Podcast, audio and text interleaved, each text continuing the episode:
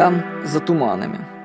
Карлос Кастанеда в книге «Активная сторона бесконечности» писал «Маги верят, что нашу систему убеждений, наши представления о добре и зле, нравы нашего общества дали нам хищники. Именно они породили наши надежды, ожидания, мечты по поводу успехов и неудач. Им мы обязаны алчностью и трусостью. Именно хищники сделали нас самодовольными, костными и эгоцентричными». «Но как это они сделали, Дон Хуан?» – спросил я, несколько раздраженный его словами. «Они нам что, нашептали это во сне?» «Нет, конечно, что за глупости», – с улыбкой сказал Дон Хуан. Они действовали куда более эффективно и организованно. Чтобы держать нас в кротости и покорности, они прибегли к изумительному маневру. Разумеется, изумительному с точки зрения воина-стратега.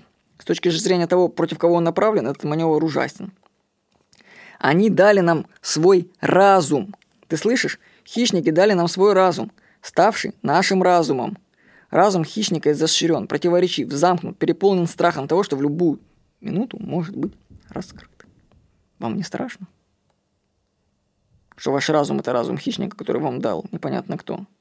Между прочим, если оторваться от э, книг Дону Кастанеды и задуматься об этом, то у нас есть и мозг рептилии на самом-то деле. Современные исследования показывают, что один из наших мозгов – это мозг рептилии. То есть нет, не рептилоидов, которые с других планет там прилетели или откуда-то, а реально мозг рептилии, который, над которым надстроиваются другие участки мозга. И вот эти все алчности и все, что у нас есть, это просто работа вот этого мозга э, э, рептил, э, рептилоидного. И просто многие люди не могут выйти за его пределы, стать более осознанными, стать людьми. Они остаются на уровне как земноводные, кто у нас? То есть, ну, недалеко от крокодилов они ушли. Так вот, у нас есть левое и правое полушарие. Считается, что правое полушарие ответственно за образное мышление. Левое полушарие логически подавляет работу правого. Как только происходит что-то необычное, например, яркий осознанный сон, ум тут же находит обоснование невозможности всего этого и ограничивает доступ к воспоминаниям.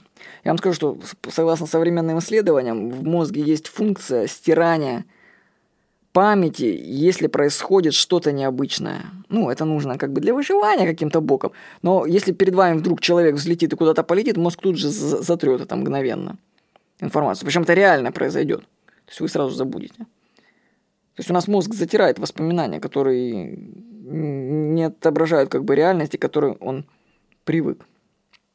Вообще ум наш использует хитрость. Вы можете ее отследить каждое утро, когда просыпаетесь. Ведь ум по пробуждению сразу же находит нам занятия, которые заставляют тебя встать с кровати и заняться делами. Если в этот момент попробовать вспомнить, что же тебе снилось, то получишь ответ от ума. Ничего не снилось, давай вставай, иди, работай. Но это уловка, сон только что был. В момент пробуждения доступ к его содержанию еще есть, но память закрыта как бы тонким слоем тумана. Когда ты идешь в реальном тумане, то знаешь, что за ним что-то есть обязательно. Так же и с пробуждением – за туманом памяти есть доступ к содержанию сновидения. Я каждый день работаю над осознанными сновидениями. Ловлю границу перехода между бодрствованием и сном. Ставлю задачу осознать себя во сне. И вот просыпаюсь однажды утром и тут же слышу мысль. «Тебе опять ничего не приснилось, вставай, у нас дела».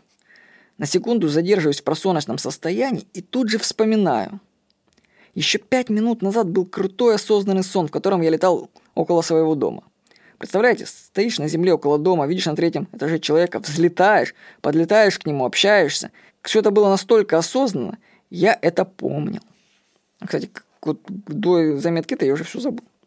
То есть, то есть эти все приключения, конечно, здоровские, осознанные сны, но память полностью у них стирается, если не записать об этом. Так вот, ум хотел схитрить, увести меня от этих воспоминаний, занять делами и затереть в этот момент память. Я почувствовал его работу как нечто внешнее по отношению к себе. То есть ум – это я, но и не я одновременно. Ну, в такие моменты действительно может быть страшно и подумать, что это и есть хищник, который живет в тебе, и у него какие-то свои планы на тебя. И в бодрствовании, между прочим, ты находишься в нем. И даже не подразумеваешь, что есть другое «я». В сновидениях другое «я» становится тебе доступным. Попробуйте.